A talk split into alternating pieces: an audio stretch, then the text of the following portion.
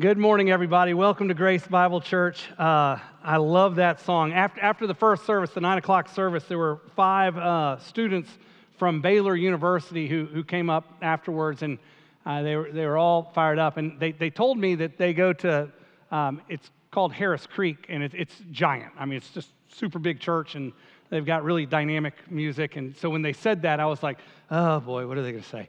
And, um, and they were like, man, it is so fun to hear the congregation sing.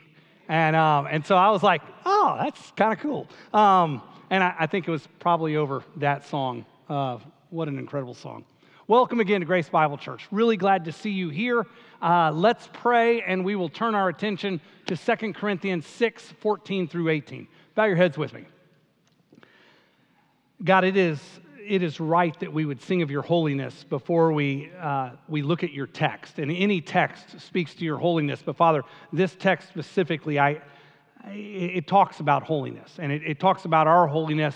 But Father, I pray that we would never see our holiness as anything but a byproduct of your holiness. so, God, please just help us to just to sit in awe of you and, and to wonder at your goodness to us and I pray that our lives would be lived in accordance with your gospel because we're, we're so enamored by it. Um, help us today, Lord. Uh, I pray that your spirit would move in profound ways through the understanding we will gain from your word as we study it. And, and Father, we just ask that this would glorify you. I pray all this in Jesus' name. Amen. I got back on Wednesday from back to back hilltop adventure trips. They're the kayak trips that we use to try to teach disciple making principles. And um, the first of the two weeks that I was out there was with a bunch of college students. And it was a ton of fun. Hayden Podcotter and I led it. And eh, man, it was like a privilege, y'all. It, uh, it was so fun because every one of these kids, there were, there were eight guys and four girls, they, they all want to follow Jesus. They, they really do. Some of them are, are already kind of there, and, and a few of them want it, but they're, they've, they're kind of in process. You know, they're like turning the corner on really living for Jesus. They've, they've figured out in the first year or two of college that living by the world standards doesn't make them very happy. Like everyone says, oh, do this. It's so fun. You know, like it, it's going to make you happy, and it, it makes you miserable. And they've started to figure that out. And, and so they're like, man, I don't want to do that anymore. I want something different. And they want to chase hard after Jesus, they, they want to live for Christ, but they're scared. They're scared, and specifically, they're scared that if they wholeheartedly chase after Jesus, they think that all their fratty friends are going to drop them like hot rocks. I mean, like they are, they are so nervous about that. And after two or three or four of them kind of had that same sort of testimony, it dawned on me. Something that I'd kind of forgotten, if I'm being honest. It dawned on me. What I am asking them, and make no mistake, it's what I'm asking you, is a big ask. It, it can be a little bit of a scary ask. Honestly, I'm asking Christians to live heroically heroically. I'm not asking you to blend in. I'm, I'm, not asking you to look normal according to the world standards. I'm actually asking you to live heroically. And, and all these kids, I mean, I get to sit and listen to them process as they count the cost, as they count the cost for living heroically. Heroically. Hey, look, if, if that's something you struggle with, because it's not just college kids, I mean, I'm 54 years old and I work for a church, I struggle with this. I really do. It, so if, if you're like me and you're like these college kids and you struggle with the claims of Christ that would call you honestly to live heroically in very normal ways, I think this passage is for you. Turn with me, if you would, to 2 Corinthians chapter 6. We're going to look at verses 14 through 18. We're just going to start with the first half of verse 14. Paul writes and says, Do not be unequally yoked with unbelievers. So we're just going to start with that. It's an imperative, meaning it's a commandment, meaning it's not an option. Do not be unequally yoked with unbelievers. The, the word unequally yoked is heterozugeo. Heterozugeo. It's all one word, it's kind of smushed together. Heteros is where we, it means different. I'm a heterosexual because I'm attracted to Mary and she's different than me. That, that's what it means. So heteros means different. Zugos is a yoke. So, so differently yoked. Do not be differently yoked. It's actually a reference from Deuteronomy chapter 22, verse 10, which says, You shall not plow with an ox and a donkey together. Isn't that a weird thing to put in the Bible? Like, like oh, okay, good to know. Like, here's God's point in Deuteronomy donkeys and oxen have different gaits, they have different pulling powers. So if, if you hook them together, your rows are always going to end up crooked. Like, the, I, I guess the oxen is more powerful than the donkey. If you tell me otherwise, I'll believe you. I mean, I literally have no idea. But, but it's going to it's gonna create crooked rows, right? That they're just different animals. They're different animals. So you don't hook them together. You don't, you don't yoke them up together because you're going to end up having crooked rows. Now, here's the question I have for you Do you think God's really into straight rows? Like, is, is the key to Israel being what Israel is supposed to be before the Goyim, the nations, straight rows? I'm going to drop an interpretive bomb on you here, okay? You ready for this? It, I, I think this is so profound. Deuteronomy 22, verse 10, when it says, You shall not plow with an ox and a donkey together, isn't primarily about an ox and a donkey. I, I don't think that's the main deal. It's not ultimately about farming. So, what's it about? What's about? If you look at Deuteronomy 22, you can see that there are several kind of commandments there that are all getting at the same point. Here's the underlying assumption in Deuteronomy 22 and therefore in our passage. The underlying assumption is that believers are different than unbelievers. Now, I use believer and unbeliever because it says, do not be unequally yoked with unbelievers. And so he's talking to believers, people who have believed in Jesus, and he's saying, don't be unequally yoked with unbelievers. And, and the point is, if he's an unbeliever, you're unequally yoked because you're different. I don't know if the unbeliever is a donkey and we're the oxen, or I, may, maybe they're the oxen and we're the donkey. Doesn't matter. Doesn't matter. We're just different. That's, that's the fundamental principle. Look, at the rest of this and just tell me if it's not about the difference. Do not be unequally yoked with unbelievers, for what partnership has righteousness with lawlessness? Or what fellowship has light with darkness? What accord has Christ with Belial? Or what portion does a believer share with an unbeliever? What agreement has the temple of God with idols? The, the point in all of these things is they don't fit together because they're so different. Light and darkness, different. Like that, that's, that's what Paul is getting at. Now, that's not universally true. Me- meaning, not everything about you is different from non believers. If, if you're a believer, you've got some things in common. For instance, you might all like the same sports. I'll give you that. There's nothing wrong with that. If, if, if you love to go to uh, Texas A&M football games, like and so do a bunch of pagans, that's great. Same thing. Yeah, y'all, that was not a joke, I promise. I was about to say, if you like to go to the University of Texas football games, and, and a bunch of pagans go there too. Like, I'm not saying we're all that different. Like, like we, we like the same sports. We can attend the same schools. There's nothing wrong. Like, you don't have to go to a Christian school to obey this principle. Like, that, that's, that's not the point. A lot of us vote the same way as a bunch of pagans, a bunch of non Christians, okay? Like, that, there are things that we have in common. There's nothing wrong with that. But here's the deal our motives and our values, they've got to be different. They just absolutely have to be different. Why do I say that? Well, I say that because Paul's already said that. If you, if you look back into 2 Corinthians chapter 5, you'll look at verse 14 and 15, and, and Paul has basically laid it out already for us. Like, here's how we're different. For the love of Christ controls us. Now, he is speaking here to Christians. The love of Christ, if you're a Christian, controls you. Does the love of Christ control non Christians? The answer is no. That's just the truth. For the love of Christ controls us because we have concluded this that the one has died for all, the one there is Jesus, clearly. Therefore, all have died. That's us. So the one died for all, therefore, all have died. And he died, Jesus died for all, that those who might who live might no longer live for themselves, but for him who for their sake died and was raised. So we, the living, live for the glory of him who died for us. Is that true of non Christians?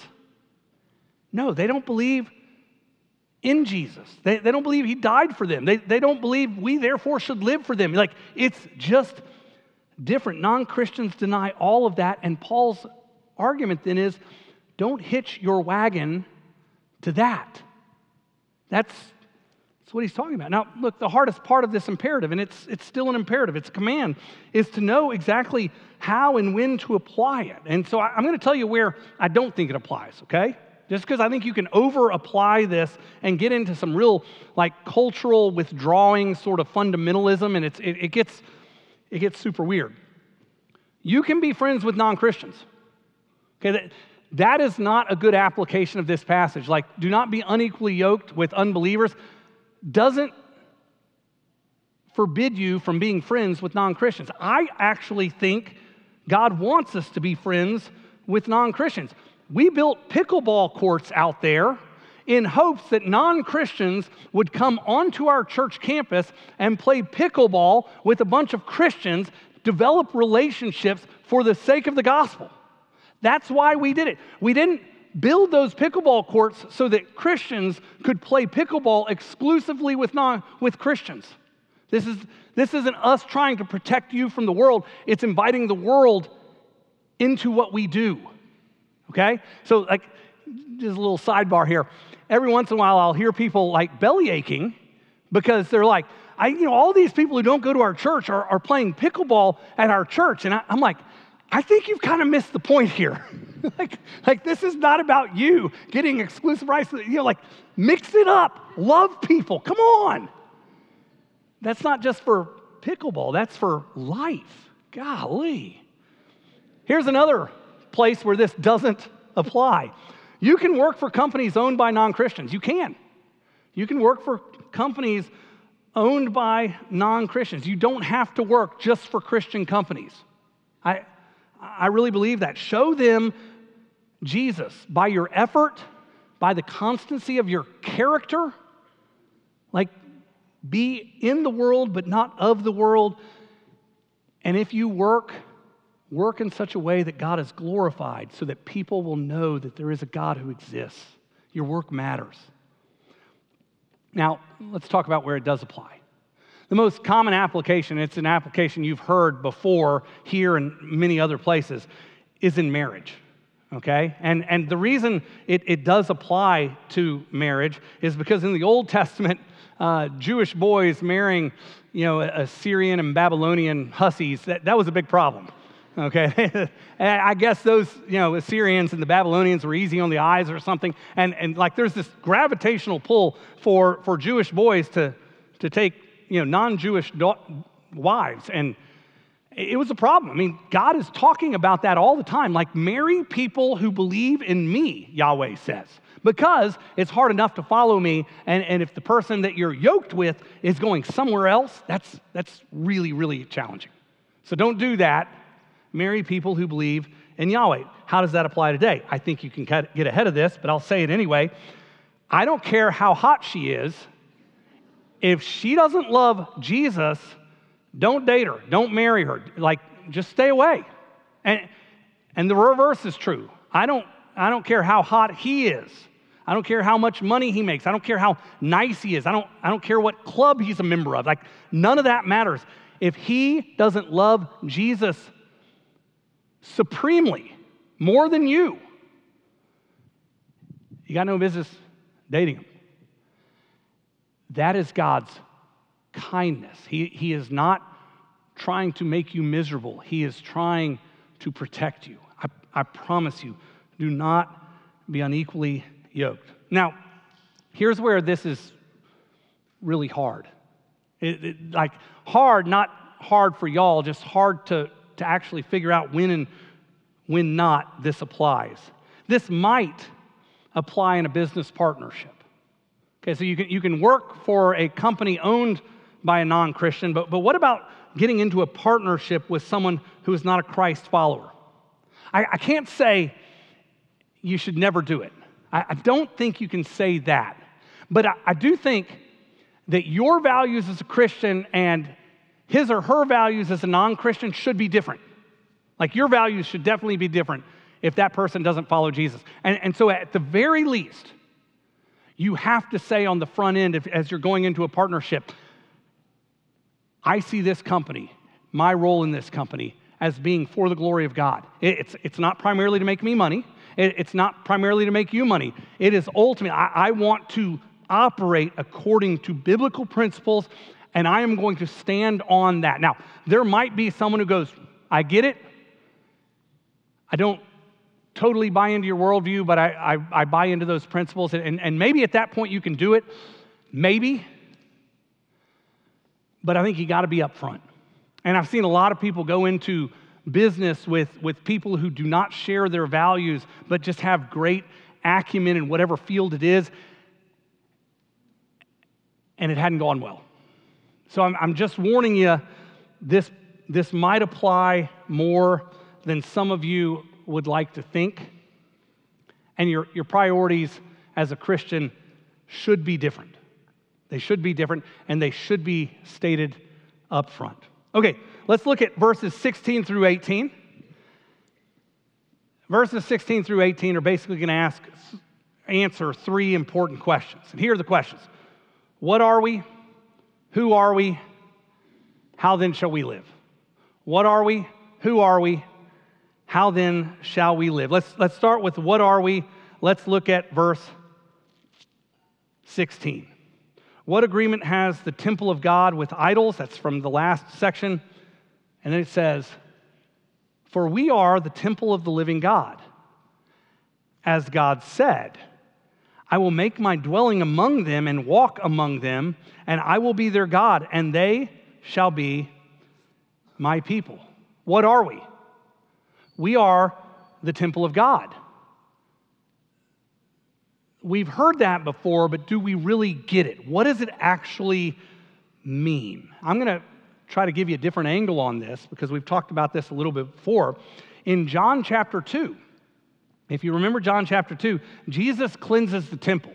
Remember, they're, they're selling things, they're, they're kind of using the temple as a rich quick kind of deal and there's vendors in there and you know they're like upselling people and and jesus comes in you know what for whatever reason he blows a fuse he, he goes crazy. He's, he's dumping tables over. He's, he's making a real spectacle uh, of that time. It's, it's a big deal. And the religious leaders who you know, are in charge of the temple, and so he's disrupting their work, they come to Jesus after he has turned over all these tables. And he said, they say, What sign do you show us for doing this. Like, you better be able to back this up. Like, you, you can't just come and act the fool. They would say that he was a fool, like, with, without showing us under what authority or by what authority you do this. So, so you better give us a sign. You better give us a sign. Do you remember what Jesus' response is? Jesus says, in response to the religious leaders asking for a sign, very interesting, destroy this temple, and in three days I'll raise it. Destroy this temple, and in three days I'll raise it. What is it? What's the it there? It's not that hard, it's just like English. The temple, thank you. Todd Richards coming through. I, I love that. Yeah, the temple, right? Destroy this temple, and in three days I'll raise this temple. Now, what's Jesus talking about? Well, it is the temple, and so he's talking about the temple. But, but three days, if, if, if you're a Christian for like a minute and, and you hear three days, you're probably going, that's probably about the resurrection. And you would be right. You would be right. Send a trick question. It's about Jesus' resurrection. Jesus, though, is also saying he is the temple there. Like that, That's fundamentally what he's saying. What is the temple? The temple is the greatest, most profound manifestation of the presence of God that exists. Here's, here's what's interesting he's absolutely talking about his resurrection. But if you've been to a baptism here, you know that the symbolism of baptism is that when Jesus died and was crucified and, and symbolized by going underwater, Romans chapter 6, verses 1 through 4 says, We were crucified with him. And then it, also says that as Jesus was raised to walk in newness of life, we too have been raised to walk in newness of life. So as he died, we died. And as he was given new life, resurrection life, so we were given new and resurrection life.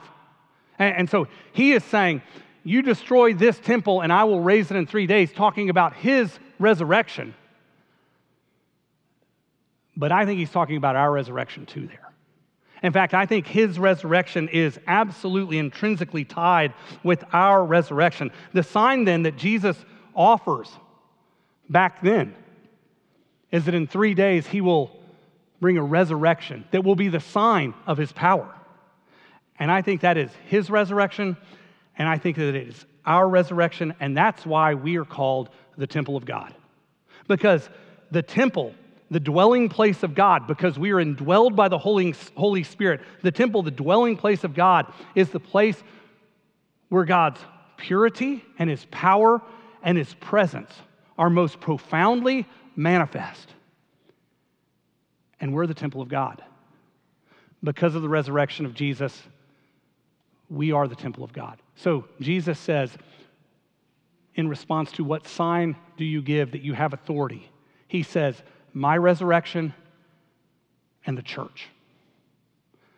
The transformation of sinners that they might be the people of God, that they might collectively demonstrate the manifestation of the presence and power and purity of God. That's my sign. That's you. That's you. That matters. When, when the text says that we are the temple of God, see dignity, see joy. I mean, what an honor. What an honor that we would be called the temple of God, the place where His purity and power and presence are most profoundly manifest. We are ultimately, this text says, holy. Holy, not perfect. Everyone thinks holy means perfect. Get that out of your minds. It's not what it means. It means set apart. Holy means set apart for, for different purposes. If they're oxen, we're donkeys. If they're donkeys, we're oxen. Different. That's, that's what it means. And ultimately, not just different, but distinguished because we get to be the manifestation of God Most High. That's what we are. We're the temple of God. And what a privilege. Now let's answer the question who are we? We're going to skip verse 17, we're going to go to verse 18. Who are we? And I will be a father to you and you shall be sons and daughters to me, says the Lord Almighty. By the blood of Jesus, verse 18 says that we are sons and daughters of the Lord Almighty. I think it's pretty easy to take this for granted. I really do, because we, we hear, oh, I'm a, a, child of God, or I'm a son or a daughter of God. And I think you've heard it for, for maybe some of you for decades. And so you're like, yeah, that's, you know, that's neat. Neat. I'm like, can we, can we do better than neat? Because Ephesians chapter 2 talks about what we were before the blood of Christ. Ephesians 2 says that we were dead in our transgressions and sins. Ephesians chapter 2, verses 1 through 4 says we are objects of wrath before the grace of God. Ephesians chapter 2 says we were sons, but not of God, of disobedience. So, we were by nature objects of wrath. We were dead in our transgressions and sins, and we were sons of disobedience. And now we're called sons and daughters of the Lord Almighty. Who are we? We're kids of the King. We're children of the living God. I, I think this is so significant, y'all. Do, do you know what everyone in this room desperately wants? Every single person, in, including the guy up on stage. You, you know what we all desperately want? We want approval. We absolutely we want approval on, on both of the kayak trips. So we, we've got these college kids who, who are, it's super cool, figuring it all out. And, and then we've, we've got this group of, of men who are pretty well established in their careers. They're trying to figure it out too. And, and here's what we're all trying to figure out. Everybody on these kayak trips, they, they struggle with, with different types of sins. They, they struggle with sins of appetite, they struggle with sins of ambition. So, like, appetite would be like overeating, over drinking, looking at porn, all that kind of stuff. And then sins of ambition, like, I want to make a name for myself. I want power. I, I want prestige. I, I want to strive and accomplish and conquer. When, when we, we get into those gutters, you know where that comes from? 85, 90% of the time, like ask anyone who's been on these trips, they'll tell you. I'm not lying here. 85, 90% of the time, the sins of ambition, the sins of appetite, they come from an unmet desire for approval. It happens all the time. Some of you, some of you desperately want your dad's approval. And I, I get that. I mean, I, I, it's, it's, very, it's very common. Some of you want your mom's approval. Some, some of you want your, your peers' approval. That's what we call peer pressure. Okay, like if, if you're accommodating, if, if you're a chameleon because you're looking for approval from your friends, that, that is peer pressure and that's a desire for approval. Some of you want approval from your spouse. Like you, you, you're trying to work hard and, and, and it, you know, you're not home enough and, and there's this tension in the home and, you know, or some of you are, are home enough, but, but the spouse is like, why aren't you making more money? There's a lot of different ways that we seek approval. Some of you are looking for approval from some ambiguous and unknown God, and you're like, I, I think if I work a little bit harder, God will love me and there's always a little bit harder. And how do you ever know if you've gotten to a point where God loves you and that's not what God says? You just need to know that. Like, God's approval of you has nothing to do with you, it has everything to do with Jesus. He died on a cross so that you might be forgiven of your sins. The blood of Christ covers you. He doesn't see your sin anymore. Jesus paid for those sins. He sees the righteousness of Christ imputed upon you, and, and there is nothing to gain. That, that's what the scriptures tell us over and over again, and we just don't believe it. Here, here's a fun fact. You ready for it? The God who created everything in the universe knows everything about you, knows all of your sins, all of your frailties, all of your shame. You're thinking, when is this going to be a fun fact, West? I get it. And knowing all of that about you, he sent his perfect son to die a sinner's death so that he could adopt you. He could choose to adopt you and call you not just a son or a daughter, but my son, my daughter. Does that speak to approval anywhere? Do you see how that matters? We are striving as Christians to gain something that has already been given to us. Don't you, don't you see that? God chose you, He adopted you. You are, you are a son of God Most High, you are a daughter of God Most High. That has to matter. What are we? We are the temple of God where the manifest glory of God is most profoundly displayed. Who are we? By the blood of Christ, we are sons and daughters of the living God. How then shall we live? Look at verse 17. Therefore, after you've seen that we are the temple of God in verse 17, after you've seen we are the children of God in verse 18, therefore, go out from their midst and be separate from them, says the Lord and touch no unclean thing, then I will welcome you. This is actually a quotation of Isaiah chapter 52, verse 11, which talks about Israel coming back from their exile in Babylon. And so I don't know if you remember this, but the book of Daniel, Shadrach, Meshach, Abednego, all that stuff. Israel, because of their terrible sin, is conquered by the Babylonians, and, and they, are, are, they are taken away to Babylon. And they lived for a generation in Babylon. And then the Medo Persians conquered the Babylonians, and the Medo Persians are like, okay, you can go back to the promised land. God did it. God did it. And, and ultimately, when they are coming back, Isaiah 52 is speaking to that time, and, and, it, and they're coming back from exile in Babylon. And God basically says in this verse, when you come home, don't bring Babylon with you. That's what he's saying. Like, I am meeting you in the land that I promised you. You are going to meet me here.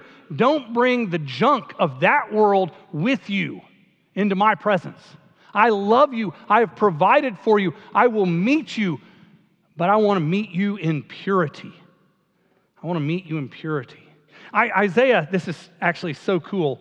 Isaiah 52, verse 12. Remember, this was Isaiah 52, 11 that was quoted in 2nd, 2 Corinthians chapter 6. Isaiah 52, 12 says, and this is also coming back from Babylon into the promised land. He's, God says, For you shall not go out in haste, and you shall not go in flight, for the Lord will go before you, and the God of Israel will be your rear guard. I think this is amazing. Isaiah 52 12 says, Hey, when you come home, you're not going to scurry. You're not going to come with your head down. You're not going to hide in the bushes. You're not going to flee as if the Babylonians are going to chase you because they're not. They're not. God, God says, I'm going to go ahead of you. When you come to meet me, I'm going to be before you. I'm going to make a path for you. And then nobody's going to chase you because I'm going to be your rear guard. I'm going to be in front of you. I'm going to be behind you. Only God can do that. And there's no reason to come in haste. You walk with your head held high. You be proud, not of yourselves, but of the providence of God, that you are a child of God most high. This speaks to an incredible security a security that we all possess if we know Jesus. What are we? We are the temple of God. Who are we? We are sons and daughters of God Almighty. How then shall we live? In purity and in security. Because God goes before us and He protects our flank. That's how we should live. I said earlier that I'm asking Christians to live heroically. I really believe the Christian life, when lived well, is heroic. I think it's true, and I think it's a little bit scary. And I understand that fear because when I was in college, I, I became a Christian after my freshman year. And so I'd had one year of pretty much bankrupt existence and I became a Christian like a real Christian, not a cultural Christian. And, and I, was, I was working at this Christian athletic camp, and I was, I was trying to contemplate what it looks like to go back to my fraternity house as a Christ follower, as, as a committed Christ follower. It's embarrassing because I remember, I mean, a bunch of nights at that Christian camp where I, I would literally cry myself to sleep at night because I, I just I couldn't figure out what it was going to look like. It's just part of my story. God, God made a way. He gave me incredible friends. He gave me a community that was unbelievable. He gave me a wife that I adore. Um, to walk in purity is still scary. I get it. What I want you to know is, is simply this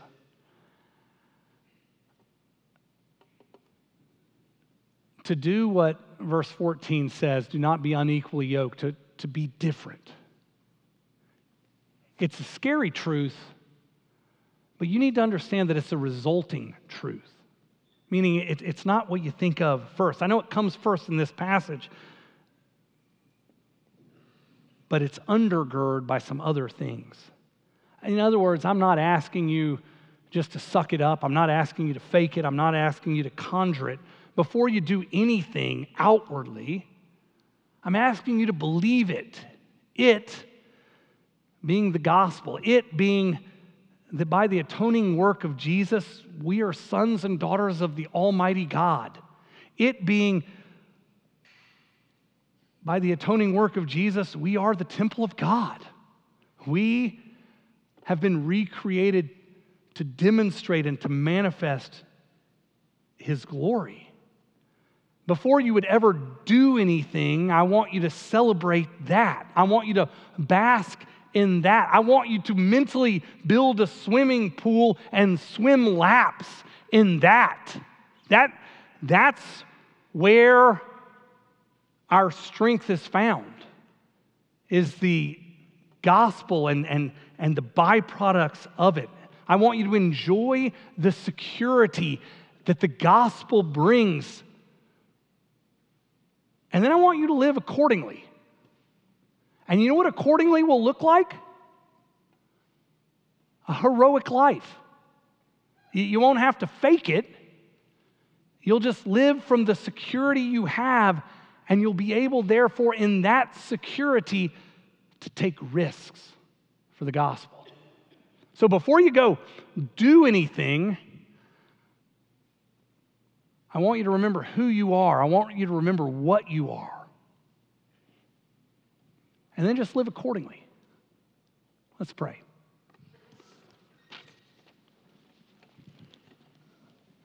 Father,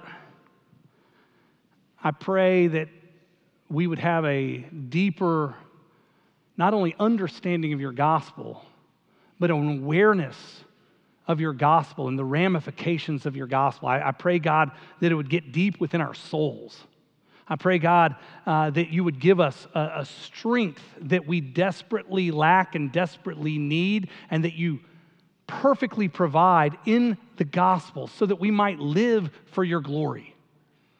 Father, I, I pray for the college kids who came on that trip, that, that those who are struggling with that would find hope in your gospel. I pray for the rest of us like we're above any of this, God. I pray for me that you would give me the strength that your gospel provides, that I might lovingly and boldly proclaim and live your truth, that my life and that our lives might glorify you. God, please, I beg you that that would be how we respond to your gospel, how we glorify you. I pray these things in Jesus' name. Amen.